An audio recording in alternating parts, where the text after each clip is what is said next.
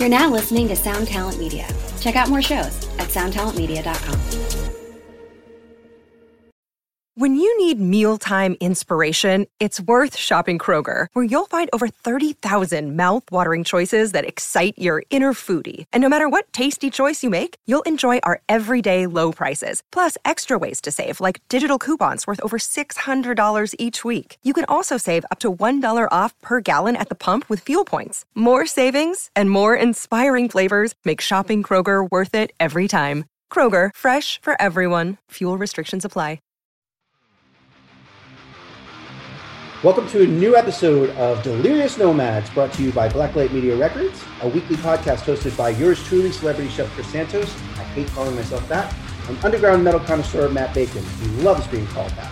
This is your new favorite podcast for all things heavy metal, as well as breakdowns of your favorite combat sports and riffing on some food talk every week with very special guests from across the globe. Hello and welcome to the Delirious Nomads podcast. I'm really excited about today's episode. I have my friend Gigi from uh, Heavy Arabia, who is a show promoter and a general wizard in the Middle Eastern metal scene, which is really cool because that wasn't really a thing that existed five years ago. So, can you talk to us about Heavy Arabia, Gigi, and what's going on? Yeah, first of all, thank you so much, Matt, for having me on this show. It's funny that I've been following you for a while and we only got to really talk this year. I'm so honored actually that you wanted to have me on the show already. So, yeah, Heavy Arabia is basically Saudi Arabia's first heavy metal dedicated promotion company. All what we do is basically promote heavy metal bands in Saudi and in the region too. And we also, when we say promote, we promote their shows and their music as well. We try to get, you know, to get the word out and spread their music both locally and abroad. And basically, that's our mission with Heavy Arabia. We want to promote Saudi and Arabic metal abroad, and we want to we want to basically expose their music to listeners of heavy metal around the world. Um, so the idea, basically, of Heavy Arabia was like I, I, I came up with the idea of Heavy Arabia after I gained experience with Metal East Records, which is a heavy metal promotion company and a record a record label based in Dubai. I worked with them for a while to promote a few gigs uh, in 2019. And we were supposed to do something in 2020, but then we all know what happened in 2020 and everything else, and everything went to hell. So then I wanted to spend quarantine uh, building Heavy Arabia as a brand and uh, bring the business home after you know after all the developments that took place in the country and now that everything is possible um, entertainment is blooming in the country and music you know we're still we're still in the beginning but it's the perfect time to you know be in the business right now in saudi and um, it's been going well uh, we're still facing difficulties but you know somebody's got to do it i guess so this is exactly what i'm doing with heavy So, can we talk about that for a second? Because you touched on a few things. Can you talk about first heavy metal performances have really only been legal in Saudi for, I think you were telling me three years now? three years plus covid covid years so we maybe five years because the Okay. first yeah because the first above ground heavy metal gig took place in 2019 Mhm. so if you want to count that too but music in general has been now or live music specifically has been legal now since 2017 maybe Okay. yeah, nobody has really tried to go live, you know, and play heavy metal until 2019 when Creative Waste, which is um, a heavy metal band from Eastern Province, went to play live at a local cafe, and that's when you know it became obvious to everybody that now it's doable. That's really cool. So, it was kind of a, a humble beginning and it turned into Yes, this thing. exactly. Yeah. So, let's go back to before legalization then. Hmm. What was that metal scene like? Because I've had friends in other countries where it wasn't really legal and it's their stories are fucking wild. So, what was your experience like where metal, before metal was really legal in Saudi? Experience in attending live gigs, do you mean? Yeah, yeah, yeah. And in the scene in general. How did you even get involved if it's like, That's a good question. To be honest with you, Matt, I was never really involved publicly with the Saudi metal scene gotcha? uh, before you know, before the developments took place, I was heavily involved in the European metal scene. I didn't want to go public whatsoever. Sure. But way back in 2000, 2009, I had my own little project, like an instrumental band, but I still didn't want to show my face. I didn't want to even say what my name was because, you know, we just, you know, I understand. Possible back then. But I still didn't want to be involved directly with the scene. And then when I started seeing the same people basically around the world, like I see Saudi metalheads attending all of these festivals, that's when I, you know, kind of wanted to show myself in public and get to talk to people. I had my own reasons, to be honest. Um, I felt like I was, you know, as a Saudi woman, I felt like I was a bit too, what would you, would you call it, like progressive, to open minded. You know, I still didn't want, you know, any kind of uh, I don't know, judgments or whatever. Yeah. It's it's a pretty wild place sometimes, Saudi. Exactly. Yeah. I just, you know, wanted to protect myself, I guess. I don't know. Yeah. No, that makes total sense. And that's like it's amazing that you like stuck with it despite that. Like I wouldn't have done that. Fuck that. Yeah. so I'm just like impressed more than anything. So so fast forward to today, you know. So now you're booking shows around the Middle East, and the situation in the Middle East for metal has really rapidly changed in large part because of what you've been doing. Correct. Yeah. What are sort of the hot spots for metal, and what does that scene sort of look like now? As far as live shows are concerned, I would say Dubai has been getting a lot of, or most of the shows. Yeah, I thought so. Yeah, uh, they've been doing it for quite a while now.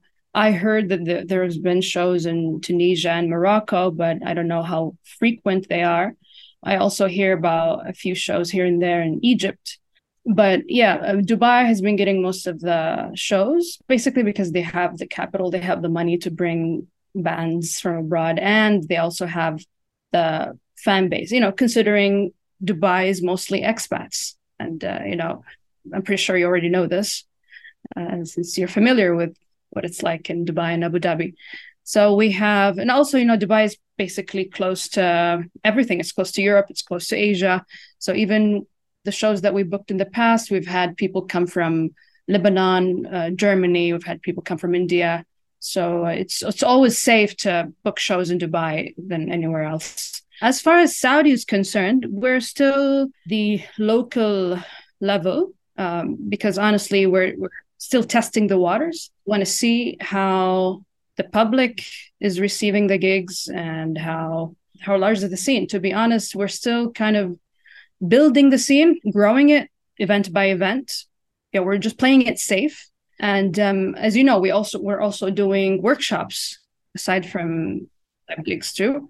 So that's one way to also um, monetize the company. We're not just fully dependent on gigs. And, and it looks, that you know, the good thing is that we're seeing more and more bands emerging. This year alone, we've seen maybe three bands emerging. That's cool. That's always good news. You know, the more bands, the better, because then we have more reasons to book shows and, and promote music and stuff. Because right now, how how many people are even involved in the metal scene in Riyadh? A few hundred? If we're talking about active bands, I would say less than 10 bands. You know, Yeah. yeah, you see like you will see 50 bands in total, you know, but Sure. yeah, when we when we say active, we mean, you know, releasing singles at least every 4 to 5 months, you know, that's active in our standards. Yeah. Uh, but you know, we see a lot of uh, bands that just drop a single and then we never see them again, you know, for another year or two. But yeah, so we have a few bands like um, Dusk, who's an artist that I'm managing. He's very consistent in his music. Uh, we see Entropia. Dune is making a comeback now. Wasted Land, uh, Immortal Pain, Creative Waste as well. So I think that these are the people that have been active in the metal scene and they've been, you know, releasing music, making themselves visible on social media. That's really cool. And then what what is the attendance like of these shows? Like is this becoming a thing or is it still small? Yeah, so we are kind of limited, you know, when it comes to capacity because we have a few venues. We're very limited when it comes to venues. Like our local venues capacity doesn't exceed 150. You know, that's basically a bar capacity in the States. Sure. The only big show that we've had is the um, Desert Rock at NOFA, which is an event that we organized in November in partnership with Harley Davidson. That's cool. We did it outdoors. Yeah, we did it outdoors and we had 500 people, so that was kind of a big deal. But yeah, like we're we we're having issues with venues. We can't really expand capacity, uh, at least for local bands. You know, we would need to kind of utilize unconventional venues and build things from scratch but you know at what cost you know if unless we have a, a large band that can draw crowds and we can basically afford it. Right. Mm-hmm. is this something where like because i know it's kind of changed since 2016 with uh, mbs but is this something that like the cpvpv will like try to crack down on or do they not fuck with you? I'm sorry who, who's that? The religious police? I only know what they're called in english. Oh.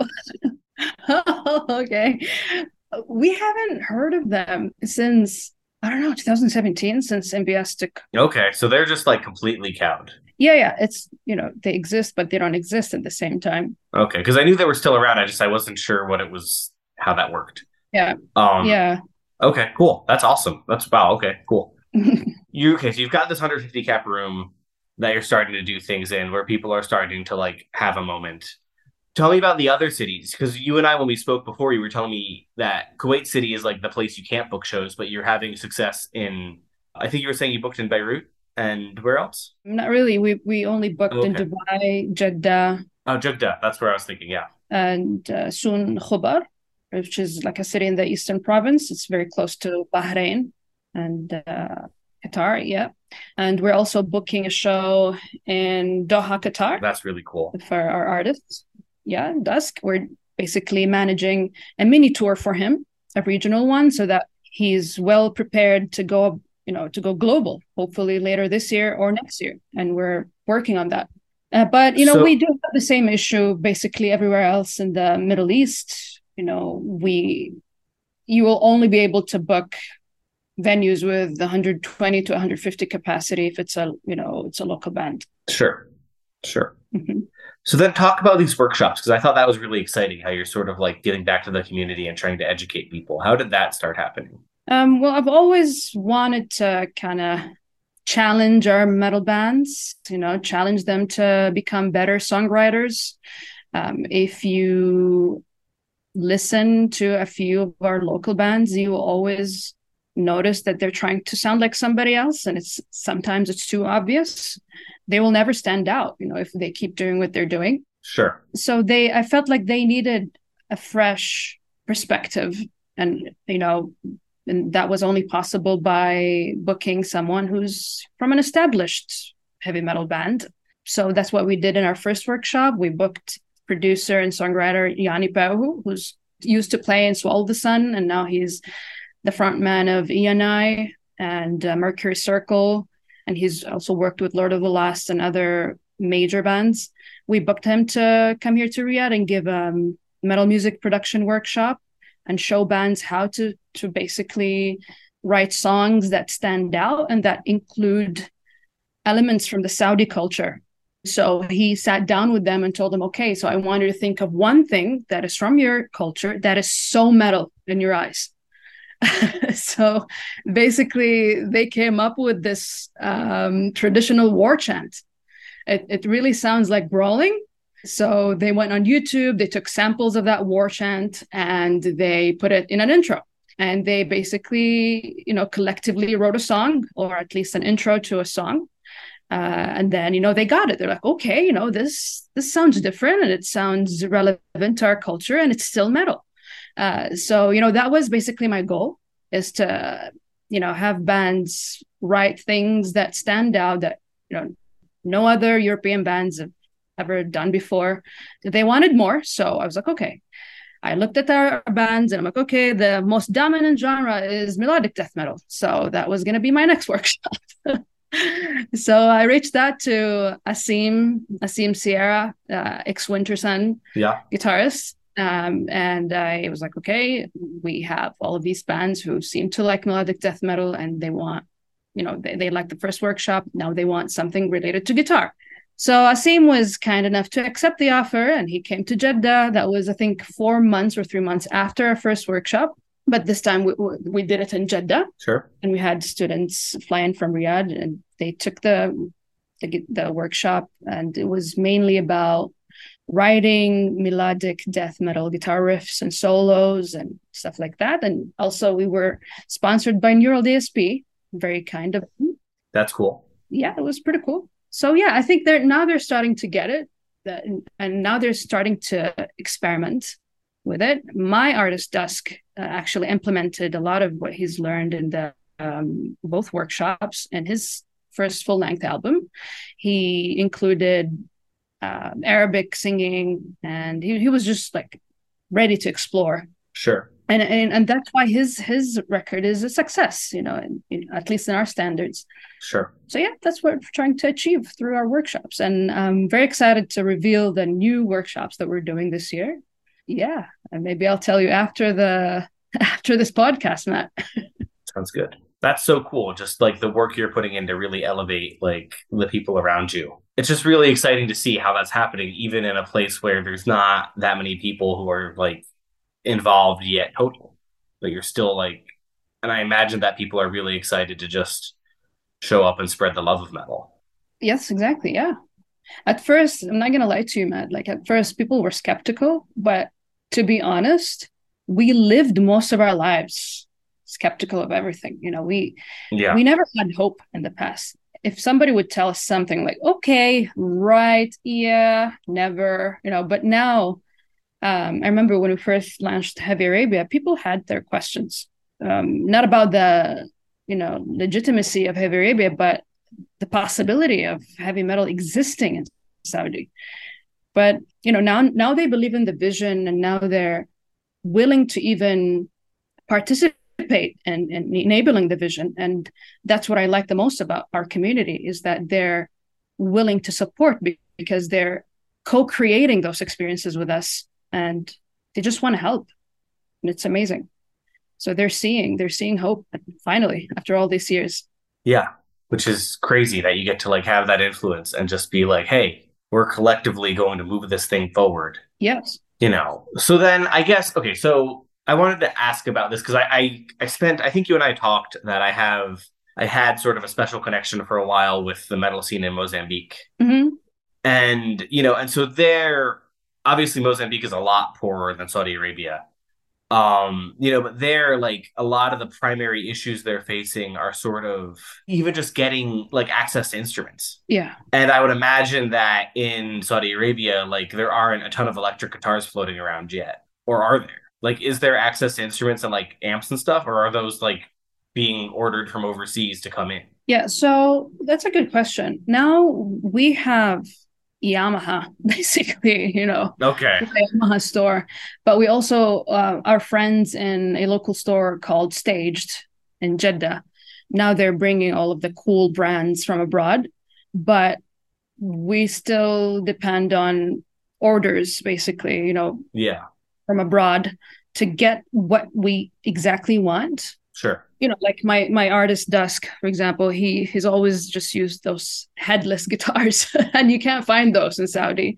So sure. sometimes you need to either order them or you just grab one while traveling or ask someone to to get you a guitar or an amp or something um, when they're traveling so yeah, that's still an issue. But to be honest, there's not much demand, so I, I don't see why something. Yeah, that was kind of my part of my question. Is I don't see it being. Yeah. You know, I know like even in Europe versus the U.S., instruments are way more expensive. Yeah. So I can't imagine that it's too great a situation down there. But yeah, okay, cool. And then so there's this whole other piece that I wanted to kind of explore with you for a second, where you know part of what makes heavy arabia really interesting now is that you're sort of get, you're tapping into stuff like you know there's like the saudi arabian music awards you, you won uh for like women in metal right?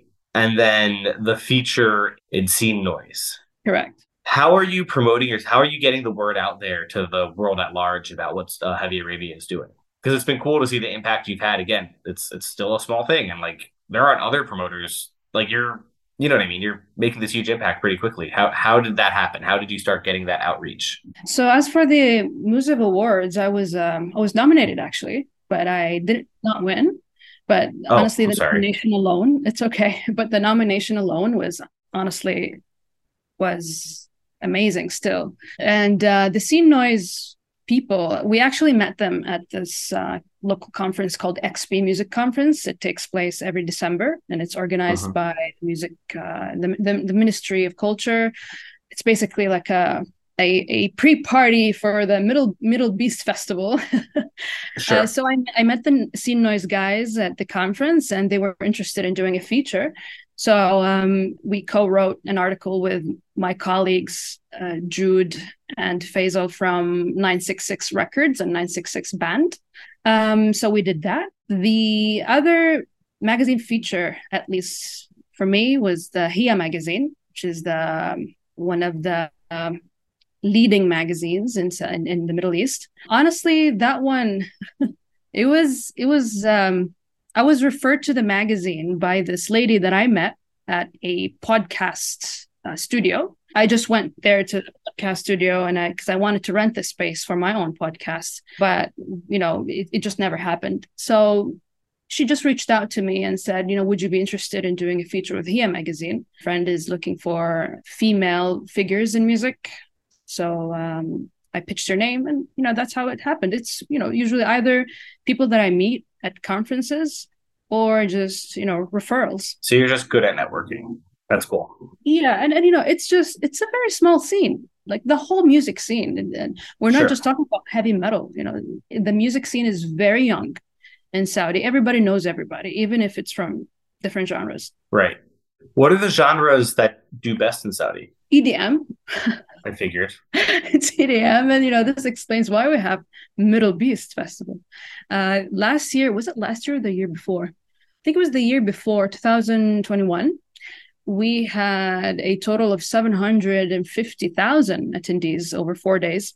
You know, so this explains why the majority of people here prefer EDM. So yeah, we're trying to kind of coexist with this genre and other genres and make make heavy metal basically relevant uh, in Saudi. Sure. No, I was just I was just curious on that one. So then, and I want to circle back because you mentioned this very briefly, but it's it's very cool, and I want to just kind of address this quickly. You know, desert rock. Mhm. So last year you did it. It looked like it was really really cool. I've seen the recap. You know, uh, it was all Saudi bands, I believe, right? Correct, with one Portuguese DJ. Okay. And so it looked like it was fun as hell. What's happening going forward with that? We're planning on doing part two, but probably under another name, Okay. Desert Rock. like the name itself was never my idea. I didn't want to do that, that name at least I understand. because I was doing it in partnership with Harley Davidson, so I didn't have much say in choosing the name for it. Um, yeah, but I would. So they said, okay, next year maybe when we do it on a bigger scale, you can choose the name. so that's what we're working on. We're trying to do a bigger desert rock under another name, That's cool. Yeah, and I have another big collaboration with the one brand and like another brand. We'll reveal it later, and also we're we're collaborating with a government authority, but I can't give info on that yet. Sure. But it's it's pretty exciting that now authorities are trying to be inclusive and they're you know inviting me to to curate a lineup uh, at one of their events. That's crazy. That's cool. Exactly, you know, and you know they're inviting rock and metal bands like you know just choose whatever you know you know the community you know what they want so we i, I would say we have three major events after the summer but you know summers are all dead everywhere honestly Sure, in the, in the of the heat. everyone is Yeah. escaping exactly yeah so we're not doing anything in the summer but definitely in the autumn and winter we have uh, a couple of exciting stuff happening That's really cool. And it's kind of kind of interesting how how it's limited seasonally like that. Yeah, and uh, to be honest, Matt, like we do have uh, problems with um, permits when it comes to seasons. Right. That makes sense. Yeah, so for example, we do have these entertainment seasons that move across the country. So we have Riyadh season, and then we have Jeddah season, then we have whatever season. It just moves city to city. And once there's a season happening in your city, you're not allowed to have a permit for your own events unless you have a capacity of under 300 people. I don't know when this will change. So even if we wanted to do something on a large scale, we would have to wait until the season happening in our city uh, to be finished so we can do our own event. Gotcha. It's um, I don't know, I, I, like they imagined that we would steal 300 people or 400 people from there. From the government events, okay. I don't know. It's just it's it's a little bit funny, but I'm pretty sure that they will change this sooner than later because you know how how are we going to survive as small businesses if we're going to have to wait until the events on a government level finish you know how long are the seasons riyadh season can can last as long as six months oh dear. Okay. Yeah. Sometimes it's three months but because of the large demand and you know the success of the event so they always decide to extend the season. Uh jeddah season basically doesn't exceed two months um, and it applies to all other seasons. But yeah riyadh is where the money is so it's, it's really sad right. that some, sometimes you can't do anything. So you have these limitations. Okay yeah it, you know sometimes six months out of the year you can't do anything you know and then you have the summer that's another three months where you can't do anything so you just have three months a year where you can't do something that's wild jeez huh man i know Sorry, I'm just trying to wrap my head around that. That's like that's also really interesting. Mm-hmm. Wow. Okay. Thank you. This has been deliciously informative. Yep. As we head towards the end, what are sort of your like long-term goals with this, and where do you see it going in the next five years? Oh, um, I really want to do like I want to put more bands on international stages. Right. Abroad. I know that it will also you know correct a lot of misconceptions mm-hmm. about the scene here and i want to also do more frequent frequent shows in saudi and most importantly i want people i want our bands to do music the right way and to produce more more records. We don't want them to just release a single and then run away for another you know.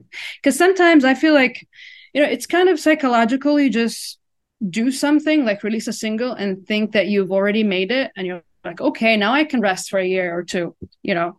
So we don't want that we want them to be consistent and we want them to know that help is available and you know if they need consultation it's available mm-hmm. I would also love to do that through you matt i do what i can and, uh, offer your help yep offer your help to those bands and yeah and you know hopefully Heavy Arabia will be the leading heavy metal promotion company in the Middle East. And uh, to, yeah, it's a trusted brand. And yeah, basically that's it. That's really cool. Mm-hmm. I love it. Thank you so much for coming on. You're very welcome. Thank you so much, Matt. All right, so that was awesome. Thank you everyone out there for listening to Delirious Nomads, sponsored by Blacklight Media. We will be coming back at you next week with another awesome guest. Be sure to follow Blacklight Media on socials for new music and more, and above all, keep it heavy.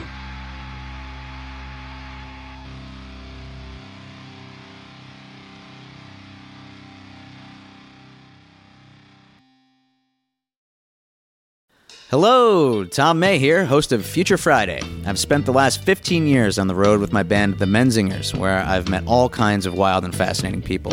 So I started a podcast. On Future Friday, I talk to fellow musicians about the moments that made them, their passions outside of music, and the curiosities that tie us all together. I've also talked to the likes of UFO researchers, magicians, soldiers, and documentary filmmakers, and I'm constantly searching for folks that can shape and change our view of the world. You can check out Future Friday wherever you like. Yes, hello everyone. I'm Hal Schwartz. And I'm Flynn McLean. Together, we host None But the Brave, a podcast dedicated to the music and career of Bruce Springsteen. Bruce and E Street Band are on tour right now for the first time in six years, and we're taking a detailed look at what's happening on stage in our bi weekly episodes. We've also been recently joined by some very exciting guests, including rock journalist Warren Zanes and Steven Hyden, Backstreet's magazine founder Charles Cross, and Barstool's Kirk Minihane. If you're a die-hard Springsteen fan, this is the show for you. So please subscribe to None But the Brave on your favorite podcasting platform, and we hope to see you further on up the road. Thank you so much. We'll be seeing you.